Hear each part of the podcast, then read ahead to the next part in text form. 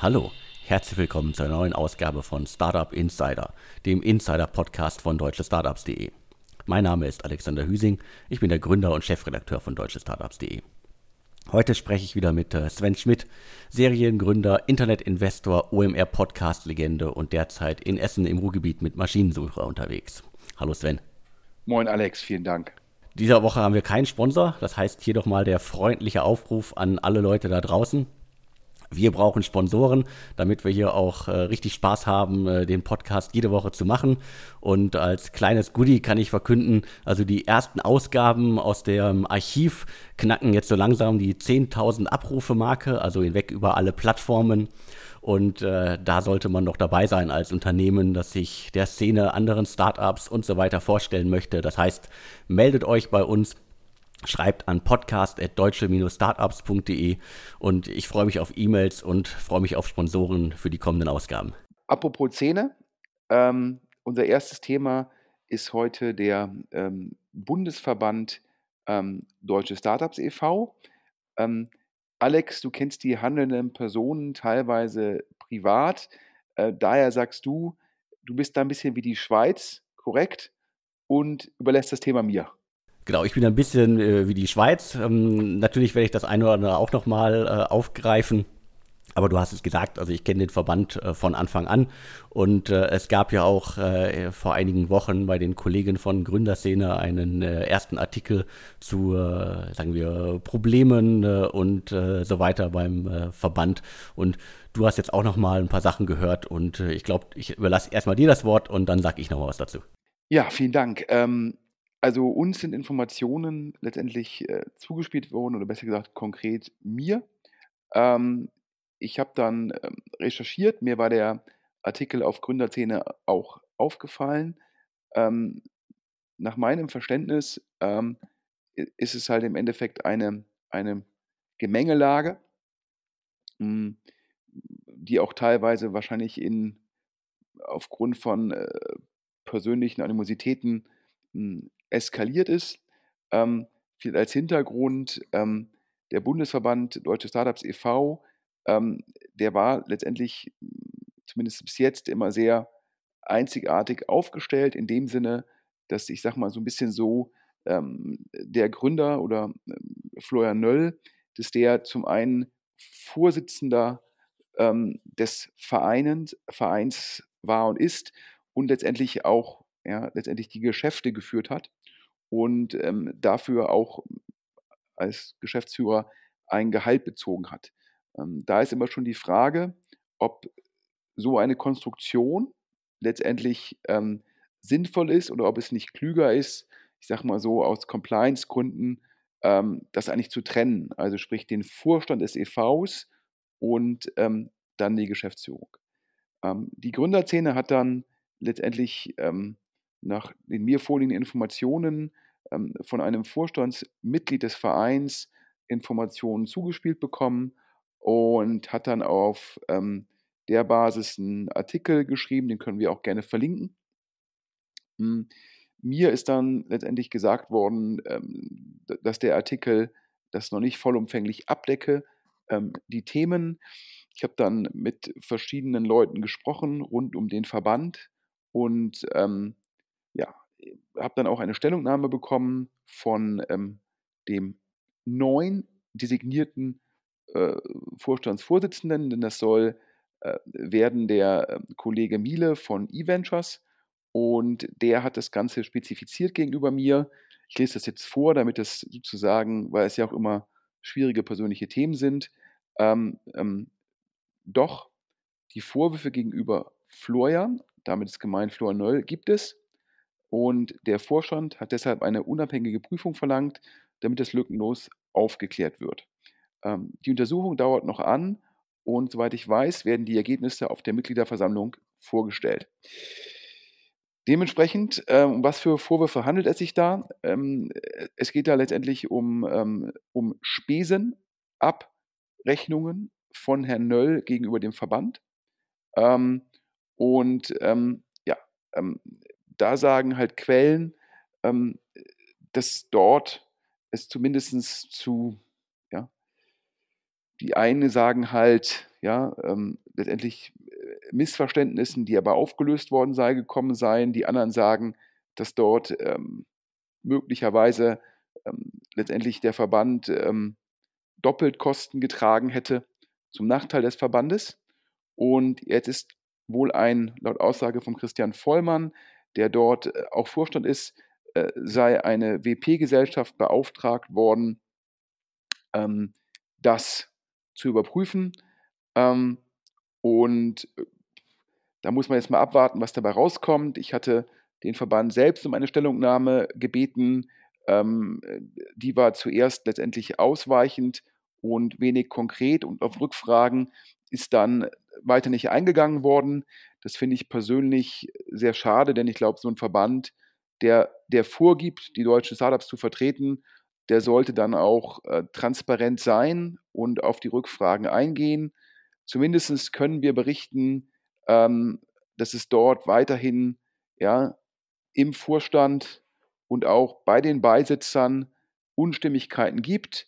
Ähm, man kann selbst gucken, im März diesen Jahres hat der Verband selbst verkündet, ähm, dass dort, glaube ich, zwei stellvertretende Vorsitzende äh, gewählt worden seien. Das eine die Sonja Joost, ähm, CEO und Gründerin des Chemie-Startups Dexley Shem und äh, die Frau Janina Mütze, CEO und Gründerin des Opinion Tech Startups CY. Ähm, die Frau Joost gehört dem Vorstand, obwohl ja erst ähm, am 15.03. sozusagen ähm, da verkündet, nicht mehr an. Ähm, die äh, Frau Mütze ist jetzt äh, sozusagen mit dem Thomas Bachem ähm, die stellvertretende Vorsitzende.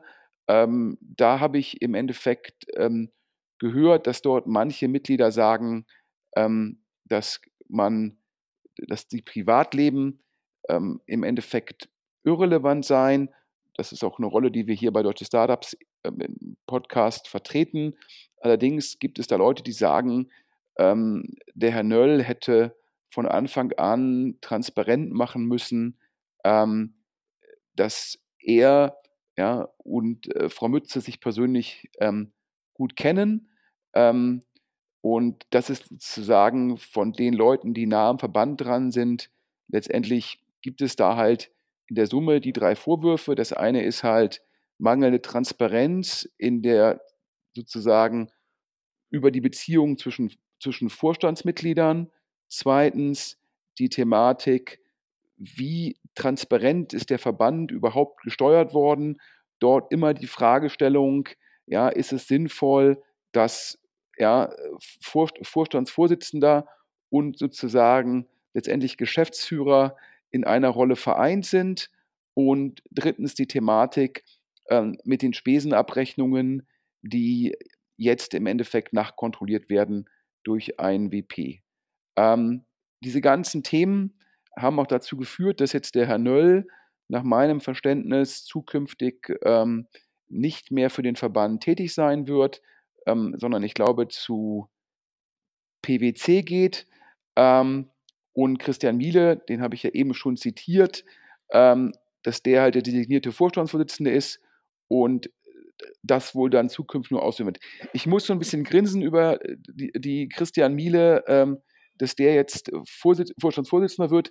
Das wäre so ein bisschen so, als würde, ähm, als würde die Vereinigung der europäischen ähm, Risikokapitalgeber, das ist die European Venture Capital Association, als würde die einen Gründer zu ihrem Vorsitzenden wählen. Ähm, das, also daher, ich bin mir nicht ähm, sozusagen ganz sicher, ob es sinnvoll ist, einen VC, also nichts gegen E-Ventures, ähm, aber meines Erachtens ja, ähm, sind die Anreizsysteme zwischen VCs und Startups nicht immer die gleichen. Ich glaube auch, Startups sollten sich nicht nur definieren als Firmen, die Venture Capital aufnehmen. Ich glaube, es gibt in Deutschland, es muss Gründungen, viele Gründungen geben, auch ohne Risikokapital. Denn zu glauben, dass sozusagen Risikokapital das einzig glückselig machende Mittel ist, um Gründungen in Deutschland sozusagen voranzubringen, das ist meines Erachtens falsch. denn VC-Kapital eignet sich immer nur für ausgewählte Startups, wo man sagen kann, hier muss man sehr schnell skalieren ähm, und hier gibt es sozusagen da ja gewisse, ja, auf Englisch Windows of Opportunity, wo man nur ein gewisses Zeitfenster zur Verfügung hat und dann halt mit Venture Capital das schnell ausnutzen muss. Ähm, oder wo man halt im Endeffekt ein Business hat, was per Definition erstmal Cashflow negativ ist, um danach sehr profitabel zu werden. Aber das trifft ja nicht auf alle Gründungen zu und daher finde ich es etwas eng, wenn dann sozusagen der Christian Miele äh, da jetzt in dem Startup-Verband als Partner von eVentures ähm, das ist. Und des Weiteren glaube ich auch, ich glaube, es braucht jemanden, der letztendlich alle Leute repräsentiert und zwar alle Startups repräsentiert. Und ähm, ich erinnere mich, der Christian Miele sicherlich bei eVentures sehr erfolgreich, sicherlich sehr umtriebig, sicherlich eine tolle Marke für sich selbst aufgebaut, ein sehr guter Netzwerker, gar keine Frage. Ähm, aber ob er derjenige ist, der mit seiner Art der Richtige ist, einem Startup-Verband vorzustehen, weiß ich auch nicht. Ich habe über den Christian Miele, glaube ich, zum ersten Mal auf Gründerzähne gelesen und da hat er gesagt, sie nannten uns Olli Schlägertruppe. Ähm, und das ist sicherlich ja, äh, gute PR in eigener Sache. Ob das dann der Mann ist, der zum Schluss alle Startups repräsentiert, ähm, da will ich offen sein. Ähm, ich weiß nicht. Ähm, du kennst ja, glaube ich, auch ganz gut, Alexander. Genau, ich kenne Christian Miele auch schon äh, etliche Jahre. Ähm, du hast ja schon gesagt, er macht, glaube ich, dabei bei eVentures einen, äh, einen, einen guten Job, äh, ist auch, glaube ich, äh, in der Szene gut vernetzt, äh, sehr bekannt, äh, atmet Start-up-Atmosphäre. Ja klar, aber er ist natürlich aus der VC-Sicht. Und bisher war der Start-up-Verband ja quasi Leute, die selber Start-ups gegründet haben, die selber was aufgebaut haben, haben das Thema vorangetrieben und das aus der Perspektive äh, im Markt verankert und mit Christian Miele kommt dann nochmal ein anderer Blick oder eine andere Perspektive in, in den Verband. Also ich bin da sehr gespannt, auch äh, wie er diese Doppelfunktion äh, hinkriegt. Aber das ganze Konstrukt wird ja, glaube ich, auch so ein bisschen aufgelöst bei, äh, beim Startup-Verband. Das heißt, äh, es äh, gibt jetzt einen hauptamtlichen Geschäftsführer dann, der so ein bisschen dann äh, das, das Tagesgeschäft im, im Fokus hat und quasi den Vorstand Christian Miele, der so ein bisschen zum Repräsentieren und zum Netzwerken da ist. Ja klar, gar keine Frage, ist eine neue Struktur. Ähm, dennoch, ähm, ich glaube, auch wenn der Christian Miele einen sehr, sehr guten Job bei eVentures macht und da natürlich auch als Partner ähm, sehr erfolgreich ist, dennoch die Frage, ob es A, passend ist, dass ein VC ja, ähm, äh, Vorsitzender des Verbandes der deutschen Startups wird. Ja, es ist nicht der Verband der deutschen Risikokapitalgeber, sondern der Startups. Ähm, das habe ich ja eben schon, das glaube ich nicht. Und dann ist immer noch die zweite Frage, ist der Christian Miele ähm, äh, mit seiner polarisierenden Art, äh, ich glaube, wenn man auf Gründerzähne sich als Teil von Olli Schläger-Truppe positioniert, ähm, dann ist das sicherlich äh, in der Aufmerksamkeitsökonomie sehr gute PR. Aber ist das dann halt im Endeffekt die richtige Person, um alle Startups zu repräsentieren? Also sprich ein VC, der gut polarisiert, ist der der richtige? Ähm, ich habe da meine Zweifel. Ähm, und erst wenn die EVCA einen Gründer als ihren Vorsitzenden wählt, ja, ähm, dann sage ich, kann auch ein äh, VC sozusagen ähm, Vorsitzender der Startups werden. Du hast gesagt zum Thema äh, Compliance und Kontrolle, dass man das jetzt trennt bei dem Verband. Das halte ich für sehr sinnvoll. Es ist mir an der Stelle auch zu sagen, mh, hm, dass der Sascha Schubert, der äh, im Endeffekt dort ja auch, glaube ich, Vorstand war und ähm, auch die Geschäfte geführt hat und ursprünglich, äh, glaube ich, sehr eng mit dem Florian Nöll zusammengearbeitet hat. Ähm, da sagen mir zwei Quellen, dass es zwischen Herrn Nöll und Herrn Schubert im Endeffekt zu Friktion gekommen ist. Ähm, äh, und da versucht auch der Verband, wie auch im Fall der Spesenabrechnungsthematik, ähm, gute Miene zum potenziellen bösen Spiel zu machen. Da wird immer geredet von einvernehmlich und freundschaftlich auseinandergegangen und neue Perspektive. Aber mir sagen zwei Quellen, ähm, dass Sascha Schubert sei von Florian Nöll gegangen worden. Und das deutet darauf hin, dass es nicht einvernehmlich war. Ähm, das heißt, da hat es im Kasten beim Bundesverband Deutsche Startups ja, auf jeden Fall sehr, sehr stark geruckelt. Und ähm, immer, wenn mich da mehrere Personen letztendlich kontaktieren, und, und der, die eine Person hat mir gesagt, ähm, Sven, ich höre deinen Podcast immer so gerne, aber warum berichtet ihr nicht über den Bundesverband Deutsche Startups? Das sei ein Thema auf jedem Berliner Event. Ja, wer da mit wem, wieso und weshalb und Spesen hin und her, Anreizsysteme, was machen die eigentlich? Ja, und so weiter und so fort. Ähm, und ähm, das zeigt dann halt schon, dass es da sehr stark brodelt.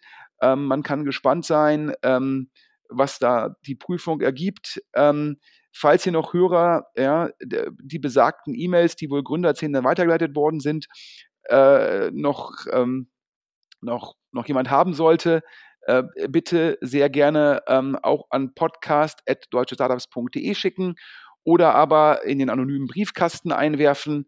Ähm, wir recherchieren da weiter. Wir sind an der Thematik dran.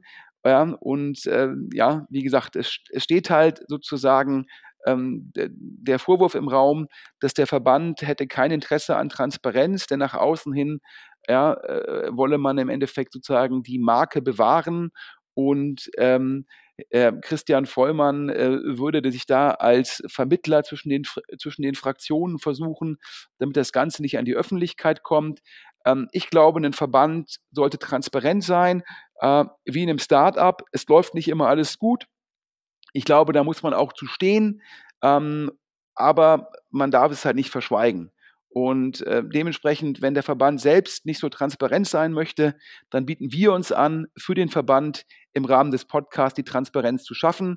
Wir sind also auf jeden Fall gespannt auf weitere Hinweise und bleiben an der Sache dran. Definitiv. Und äh, du hast es ja gesagt, ähm, äh, das ist definitiv auch ein äh, Szenegespräch, was beim Verband äh, passiert ist. Es wurden ja auch äh, Abteilungen abgebaut, äh, Mitarbeiter entlassen. Das heißt, es ist so ein richtig großer Umbruch gerade nach über fünf Jahren, äh, wo in den Florian Nöll, Sascha Schubert und noch ein paar andere das ganze, ich sage jetzt mal, Unternehmen aufgebaut haben, ähnlich wie ein Start-up und ähm, ich glaube, bei Startups gibt es auch öfter mal, äh, ja, gerade bei Spesen, Reisekosten und bestimmten Sachen, die muss man über die Zeit erst lernen. Ich habe da auch schon irgendwie mal richtig ins äh, Fettnäpfchen gegriffen und Sachen falsch gemacht. Aber das kann man dann auch äh, offensiv äh, kommunizieren, mit allen drüber reden. Und äh, wenn jemand aus Versehen irgendwas abgerechnet hat, was gar nicht abzurechnen war, dann äh, kann man das auch wieder gerade rücken. Da gibt es ja auch genug Fälle in der Startup-Szene, die auch alle äh, verbrieft sind. Sei es nur irgendwie bei äh, größeren Startups, die pleite gegangen sind, äh, wo der Firmengründer im Casino äh, mit der Firmenkreditkarte bezahlt hat oder gespielt hat und so weiter. Das heißt, äh, ich hoffe, dass die das alles hinkriegen beim Startup-Verband, weil der Verband ist wichtig für die Szene und äh, Transparenz ist da auf jeden Fall wichtig. Nächstes Thema, wobei ich äh, noch neugierig nachfragen muss, aber vielleicht für den, das können wir vielleicht im nächsten Podcast aufdecken, welcher Gründer mit der Firmenkreditkarte im Casino gespielt hat.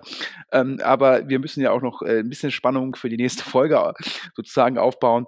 Ähm, Jetzt zum Thema, ähm, wo uns Informationen zugespielt worden sind ähm, zu Casamundo. Casamundo, ein Startup im Bereich äh, Ferienwohnungen, Ferienhäuser, ähm, hat eine längere Geschichte hinter sich, ist dann zum Schluss ähm, von ähm, Home2Go ähm, äh, gekauft worden.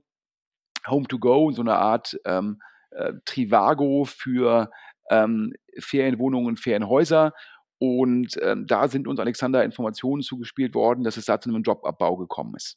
Genau, also nach, nach der Übernahme äh, wurden jetzt äh, bei Casamundo diverse Abteilungen abgebaut. Ähm, äh, wie es halt oftmals ist, man übernimmt ein äh, Unternehmen und nach einer Weile stellt sich heraus, ach, äh, PR können wir auch aus der Zentrale heraus machen, die Technik können wir auch aus der Zentrale heraus machen und das genau ist ähm, offensichtlich bei Casamundo äh, passiert. Und ähm, Home2Go übernimmt jetzt für den Ableger diverse Sachen äh, im administrativen Bereich. Und äh, dementsprechend mussten dann auch leider Mitarbeiter gehen. Wir haben uns ähm, umgehört, was heißt das für Home2Go, was heißt das für Casamundo? Und da muss man ganz klar sagen, ähm, letztendlich ist das nur der Fall, dass da, auch wenn es dann immer noch klar gibt persönliche Schicksale und das ist natürlich ähm, äh, letztendlich für die handelnden Personen extrem unschön. Wobei ich weiterhin glaube, wenn man ähm, sozusagen für ein erfolgreiches Startup ähm, ähm, Online-Marketing und Business Intelligence und äh, Big Data gemacht hat, dann findet man sicherlich auch ähm, äh, sehr viele neue Angebote im Markt. Da werden sicherlich die Headhunter direkt versuchen, Leute zu platzieren, weil es auch sehr gute Leute sein müssen.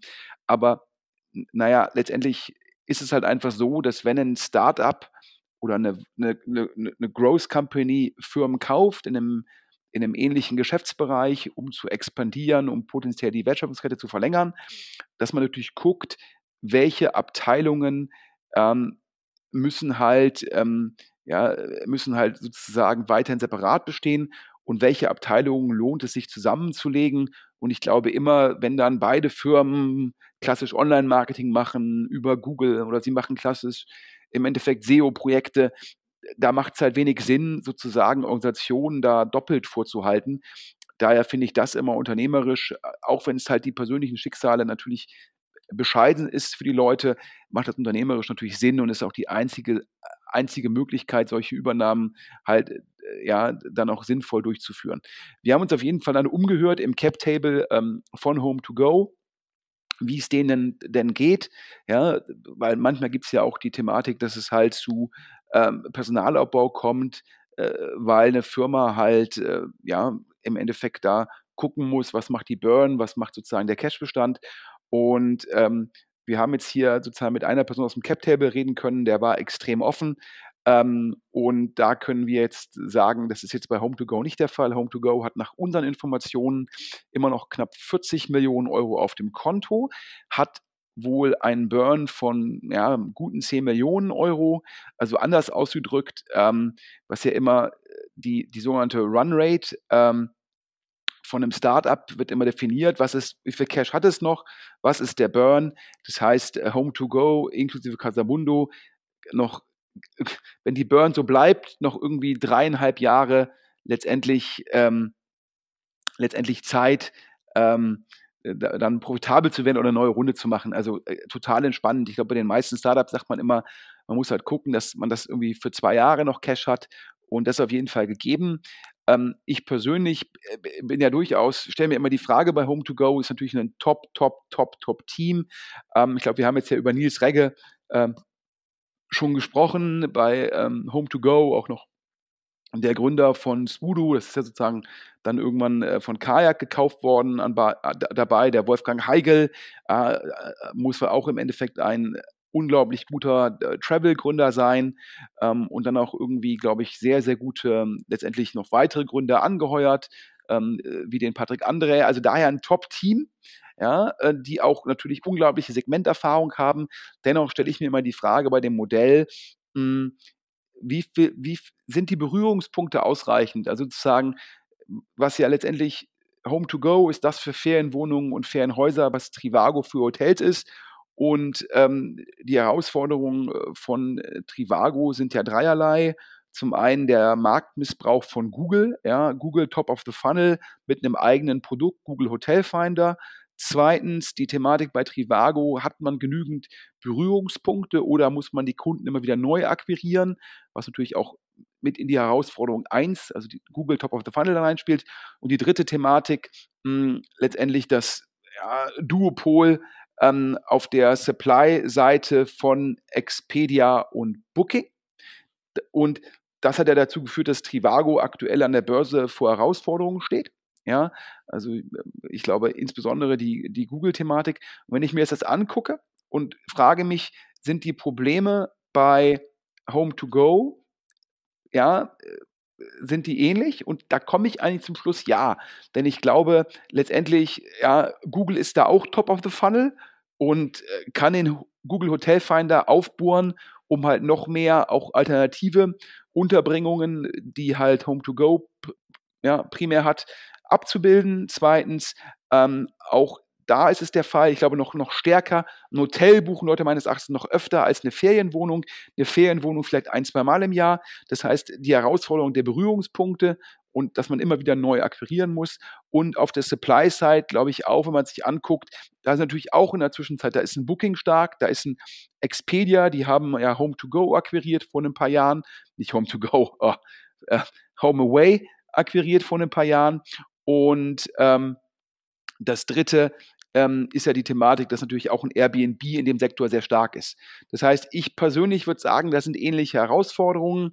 Ähm, ich glaube, das Team von Home2Go wird wahrscheinlich sagen, ja, aber der Markt ist letztendlich noch viel, viel atomisierter, ist nicht zu vergleichen mit dem Hotelmarkt. Das heißt, ist noch viel wertvoller, dass wir den ganzen, das ganze Angebot zusammenbringen. Zweitens, man kann auch über uns buchen. Ja, das kann man analog in der Hotelwelt ist das sozusagen Standard.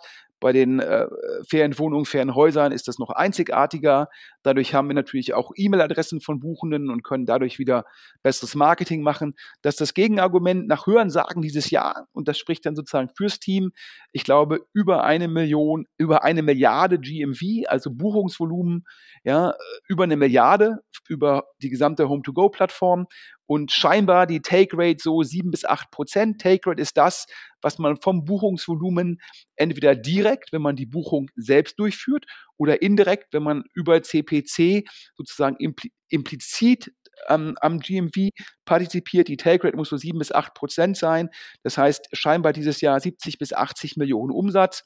Ähm, und an der Stelle ist ganz spannend, äh, Lakestar hat ja letztes Jahr investiert und da muss die sogenannte Post-Money-Bewertung, also sprich, nachdem Lakestar investiert hat, muss die Bewertung ungefähr bei 400 Millionen Euro gelegen haben. Das haben wir irgendwie aus zwei Quellen verifizieren können. Wenn dann diese Umsatzzahlen, die wir gehört haben, stimmen, 70 bis 80 Millionen, ist das sozusagen auf der Basis vom diesjährigen Umsatz ein Umsatzmultiple von 5.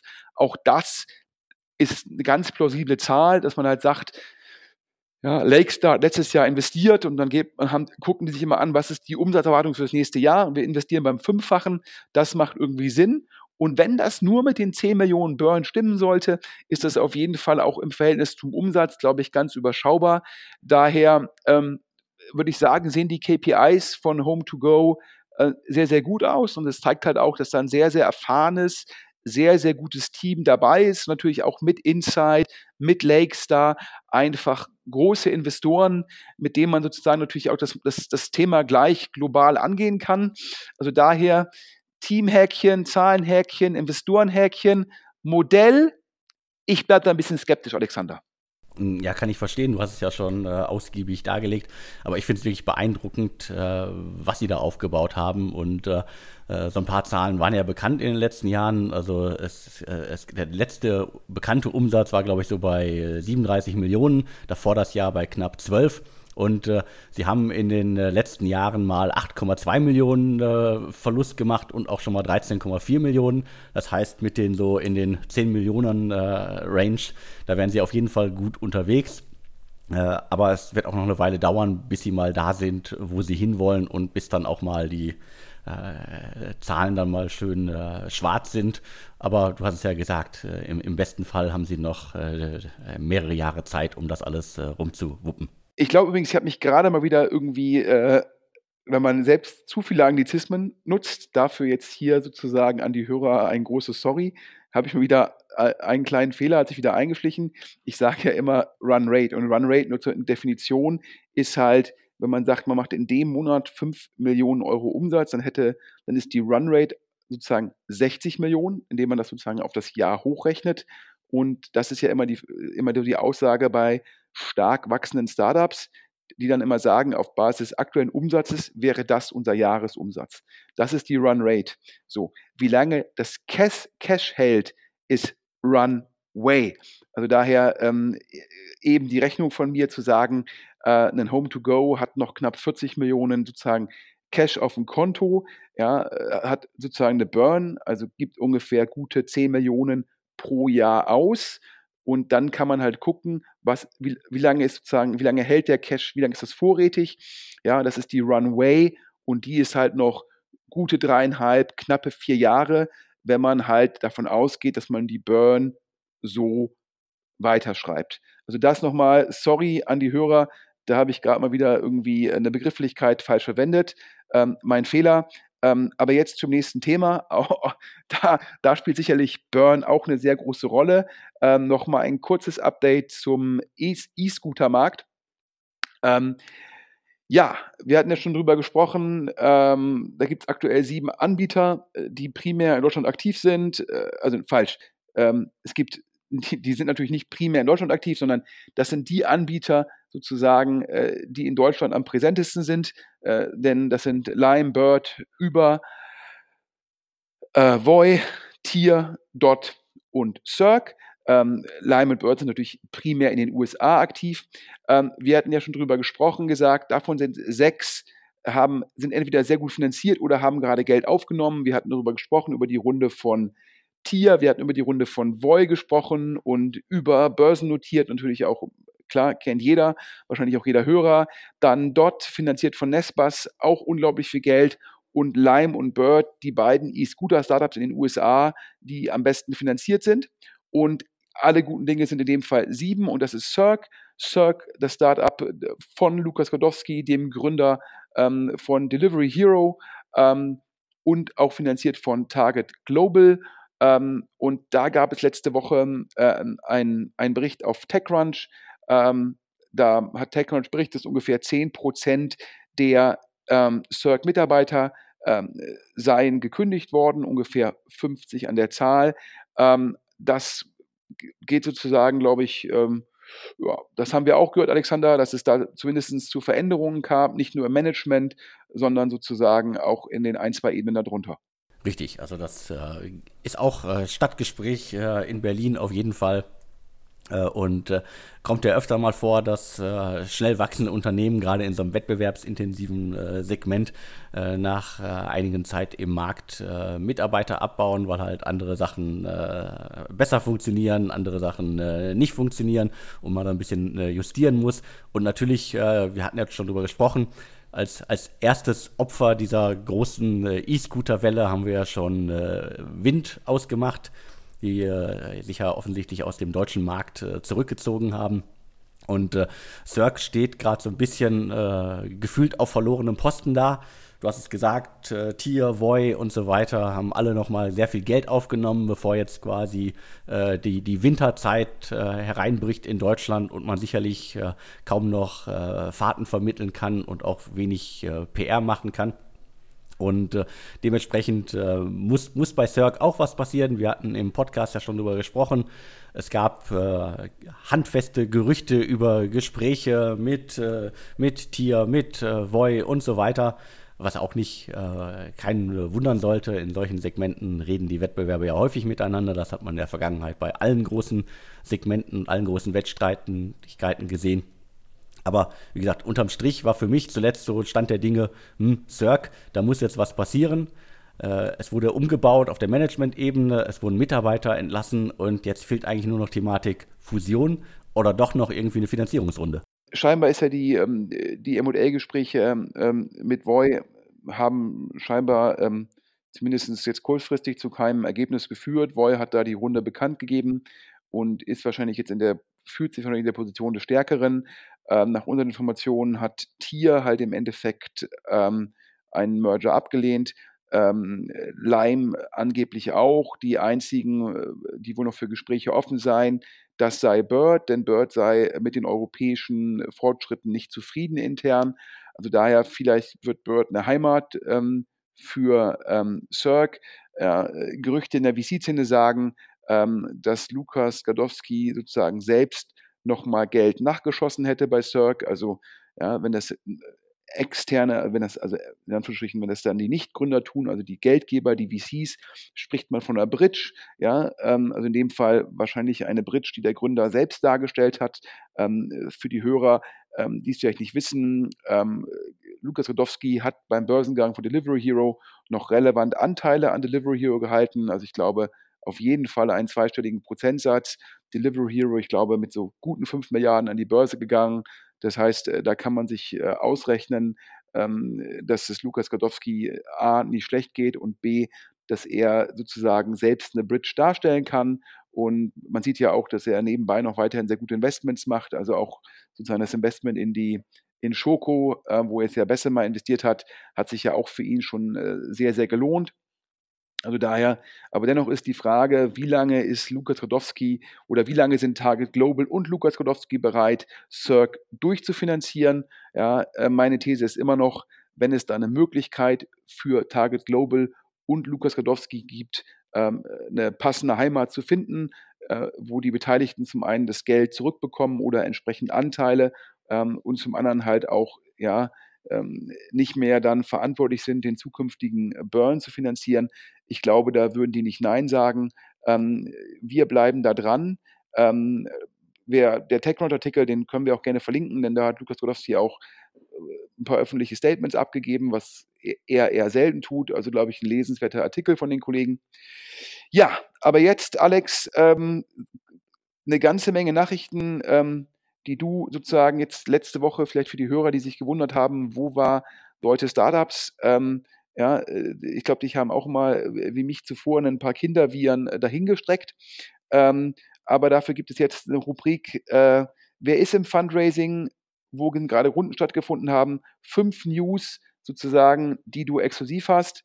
Und es geht los mit einem Düsseldorfer Startup. Also daher äh, gibt ja nicht so viele Startups hier in Düsseldorf, insbesondere nicht komparativ zu Berlin. Aber ein relativ bekannter Investor investiert in eine Firma in Düsseldorf. Alex, du hast die Nachrichten. Ja, sehr gerne. Also äh, fangen wir an. Und das Startup aus Düsseldorf, das äh, hört auf den Namen äh, Cognigi. Hatte ich selber äh, auch noch nicht sehr oft auf äh, deutsche Startups. Die hatten aber schon mal im äh, vergangenen Jahr eine Runde. Da ist ein siebenstelliger Betrag in das Unternehmen geflossen. Was machen die? Die entwickeln eine künstliche Intelligenz zum Thema Kundenanfragen, also um die ganzen zu managen. Äh, also ein KI-Startup. Und äh, jetzt können wir hier exklusiv verkünden, dass äh, DN Capital, äh, Nordic Makers aus Dänemark und InVentures aus München, die investieren jetzt in das Unternehmen. DN Capital sichert, äh, sichert sich mal eben 15% an, äh, an dem KI-Startup. Und da kann man davon ausgehen, dass da auf jeden Fall ein relevanter Betrag äh, eine Millionensumme geflossen ist in das Unternehmen. Auf jeden Fall sehr spannendes Unternehmen, künstliche Intelligenz, Kundenanfragen, also äh, erfüllt gleich mehrere Buzzword-Kriterien und mit äh, DN Capital jetzt auf jeden Fall ein sehr guter Investor an Bord und äh, ich bin gespannt, was die da noch reißen. Ja, nächstes Thema. Ähm, der Berliner Super Angel, Christoph Mehr, hat ja im Endeffekt mit Atlantic Labs ja seine seine eigenen Anführungsstrichen VC-Geldgeber. Und da gibt es auch wieder ein neues Investment, was bisher nicht bekannt ist. Alex, du hast es recherchiert. Genau, und äh, da schaue ich auch immer zweimal hin, wenn ich äh, sehe, dass Atlantic Labs was äh, Neues macht oder halt äh, in der frühen Phase in ein äh, Startup investiert. Diesmal haben sie in das Unternehmen äh, Trade Lane Solutions investiert. Also wirklich eine ganz, ganz neue Firma erst kürzlich äh, neu gegründet worden. Was machen die? Da geht es um die Erstellung, Vermarktung und den Vertrieb von webbasierter Software und äh, softwarebasierter Plattform für das Baugewerbe. Also auch ein Segment, in dem schon einige andere unterwegs sind. Ein Segment, das, glaube ich, nach Digitalisierung äh, schreit. Die Gründer kommen äh, zum einen ehemals äh, Boston Consulting und äh, auf der anderen Seite McKinsey. Gefunden habe ich zum Startup noch nicht viel. Das heißt, äh, alles noch ganz frisch, wird wahrscheinlich in den kommenden Wochen erst aufgebaut werden. Da werde ich weiter gucken, dass wir da Infos bekommen, wenn es dann auch offiziell was zu sehen gibt. Ja, was man für die Hörer sagen muss, ähm, Atlantic Labs, ähm, sehr gute Reputation als Frühphaseninvestor, Christoph Mehr, ein unglaubliches Netzwerk. Wenn der also in so eine Firma investiert, dazu noch irgendwie Software as a Service, PropTech, wo eh schon Rückenwind ist, kann man davon ausgehen, dass so ein Startup in sechs bis zwölf Monaten sicherlich auch eine Series A verkündet mit guten Investoren. Und übrigens auch ein DN Capital hat halt den Ruf, ja, das Investor mit einem unglaublich guten Bauchgefühl zu sein. Also auch die haben sicherlich ein sehr, sehr gutes Netzwerk, waren ja früh drin bei Auto 1. Und ähm, auch das ist natürlich gute News für das Düsseldorfer Startup, die jetzt Geld von DN genommen haben. Zum Thema bekannte Investoren, ja, wir haben ja schon oft gesprochen, Sherry, einer der Berliner Frühphaseninvestoren, ja, das Team um Christian Mehrmann, Philipp Dames ähm, und Daniel Glasner ähm, und Holzbring Ventures. Und was viele gar nicht so wissen, Sherry und Holzbring sind zusammen investiert in einem Pflegestartup. Und ich muss sagen, ich habe das auch gar nicht so aktiv auf dem Schirm. Und die Firma, dazu sagt der Alex gleich, was, die hat schon 2017 von Sherry und Holzbring Geld aufgenommen und jetzt gibt es ein Update. Genau, äh, Talea heißt das Unternehmen Und äh, du hast es gesagt, äh, die versuchen den Pflegemarkt äh, zu digitalisieren, fliegen dabei aber wirklich auch komplett unter dem Radar. Äh, äh, Holzbrink, Cherries, Cherry ist schon lange an Bord, ist auf jeden Fall schon ein Millioneninvestment geflossen in das Unternehmen. Mir fallen die immer wieder auf, weil ich die Autos des Unternehmens äh, in Berlin äh, immer wieder sehe. Nicht so häufig äh, wie die äh, Durstexpress-Autos, die man wirklich äh, teilweise vier oder fünfmal irgendwie in der Stunde sieht. Aber Talea sehe ich auch. Hier nicht weit von, äh, von uns ist auch ein Büro, eine Anlaufstelle was machen die? Also die äh, positionieren sich so ein bisschen als ambulanter Pflegedienst, als Partnernetzwerk für die Pflege. Das heißt, wer äh, für seine Oma, pflegebedürftige Oma, Opa, äh, Mutter, sonst wie äh, Pflegekräfte sucht, der kann das über Talea machen und die greifen im Grunde auf bestehende Unternehmen äh, zu, die das schon seit Jahren machen und äh, versuchen da so ein bisschen als Marktplatz, als übergeordnete Brand sich zu positionieren. Was, glaube ich, durchaus Sinn macht, weil äh, ansonsten muss man wieder irgendwie äh, sich quer durch äh, Google wühlen. Wo finde ich eigentlich Pflegekräfte? Wo kann ich mich auf was verlassen? Wo klappt die Abrechnung? Wo klappt, wie klappt sie und so weiter? Und du hast gesagt, äh, es gibt jetzt eine neue Runde bei Thalia, eine interne Runde da haben wir uns ja darauf geeinigt, interne Runde kann immer bedeuten, so, hm, ist schwierig, äh, im Markt jemanden zu finden oder es äh, äh, läuft extrem gut. Das kann ich aus der Außenperspektive bei Thalia, die ja wirklich sehr ruhig sind, äh, überhaupt nicht zu sagen. Auf jeden Fall ein Unternehmen, das äh, Holzbring und äh, Cherry an Bord ist, schaue ich mir immer sehr gerne an. Ja, du hast es gesagt, bei einer internen Runde, ähm, entweder war es eine Herausforderung, das Geld zu raisen oder es läuft so dermaßen wie geschnitten Brot, dass man gerne noch weiter investiert. Ähm, wie gesagt, wir hatten ja berichtet, bei ScoutBee, einem Holzbringen-Portfoliofirma, gab es eine interne Runde. Wir hatten damals schon gesagt, es muss sehr gut laufen. Und jetzt hatten wir ja, glaube ich, exklusiv berichtet, ähm, dass da zwei Top-Investoren kurz vor dem Einstieg stehen. Ähm, daher hoffen wir jetzt mal, dass das Gleiche auch äh, hier für das Pflegestartup gilt, dass es so gut läuft, dass da Sherry und Holzbring weiter Geld investieren. Ähm, ich bin gespannt. Ähm, Pflege ist natürlich dann teilweise ein sehr, sehr lokales Modell, ist natürlich ein sehr großer adressierbarer Markt, aber ist natürlich erstmal äh, dann auf Deutschland begrenzt. Ähm, immer so ein bisschen die Frage, wie viele ausländische Investoren kann ich dafür begeistern? Ähm, schauen wir mal. Äh, weiter geht's. Jetzt haben wir ja schon drei Finanzierungsrunden, hast du sozusagen, über die hast du exklusiv berichtet. Und jetzt können wir exklusiv berichten über zwei Firmen, die sich im Fundraising befinden. Wir hatten ja, glaube ich, ähm, als erste berichtet über Spring, ja, ähm, von Holzbring finanziert. Ähm, ich glaube, in dem Fall ist Sherry in, einer, in einem Konkurrentenunternehmen. Spring für die Hörer, ähm, denen das nicht sagt, letztendlich ähm, ein Klon von, ich glaube, Get Roman und da gibt es noch einen anderen Player in den USA, äh, vertikal integriertes Angebot für ja, Medikamente ähm, ja, rund um Themen, die potenziell Männer belasten, wie Haarausfall oder Erektionsstörungen oder ähnliches. Und äh, nach Hörensagen, zumindest ist das der Versuch, ähm, vielleicht auch von der Firma, ähm, da Bass aufzubauen, läuft es bei Spring sehr gut. Und Angeblich, wir können es bisher nicht verifizieren. Wir suchen dann auch noch Quellen. Also, liebe Hörer, wenn ihr da mehr wisst, meldet euch. Alex, du hast gehört, Spring redet mit US-Investoren. Richtig. Äh, das Unternehmen, du hast es gesagt, äh, ist so eine Mischung für mich aus Telemedizin und äh, Online-Apotheke, die quasi den gesamten Lebenszyklus, die gesamte Kette im Hintergrund in der eigenen Hand hat und das über die Website vertreibt.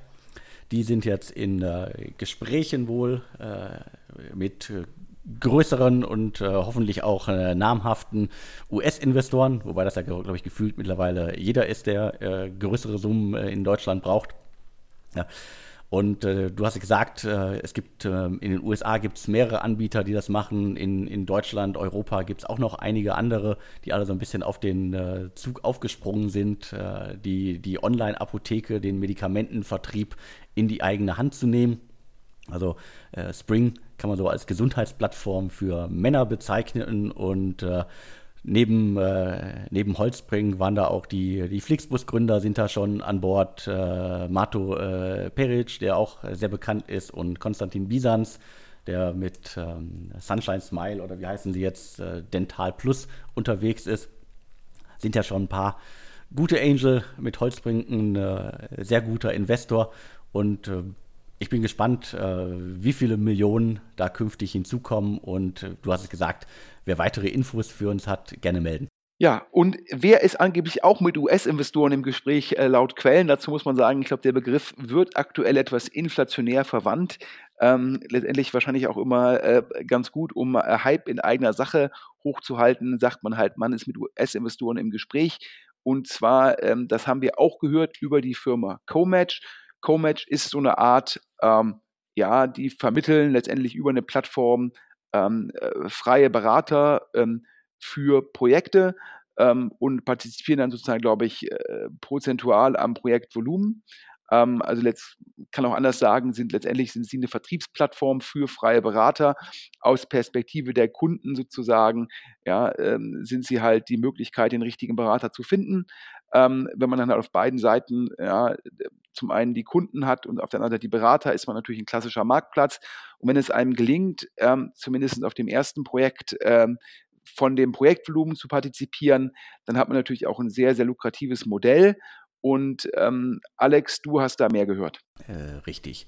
Also da, da gab es im April 2018 zur letzten Runde unter anderem von Acton äh, Capital und äh, B2V angeführt und äh, über Atlantic Labs, die auch schon lange drin äh, sind bei CoMatch, haben wir ja schon gesprochen.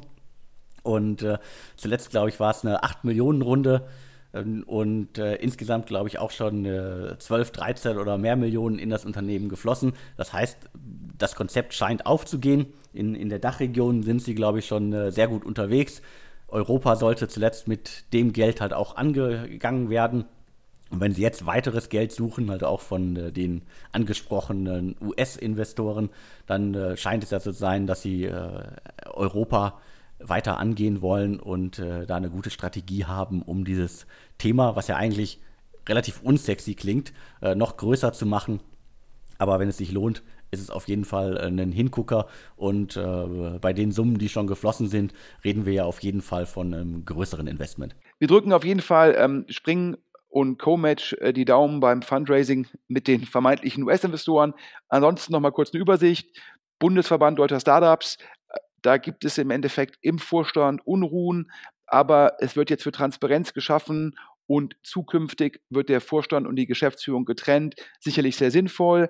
Dann gab es hier von uns ein Update zu Home2Go. Lakestar-Bewertung können wir exklusiv enthüllen. Die war letztes Jahr 400 Millionen Euro Post.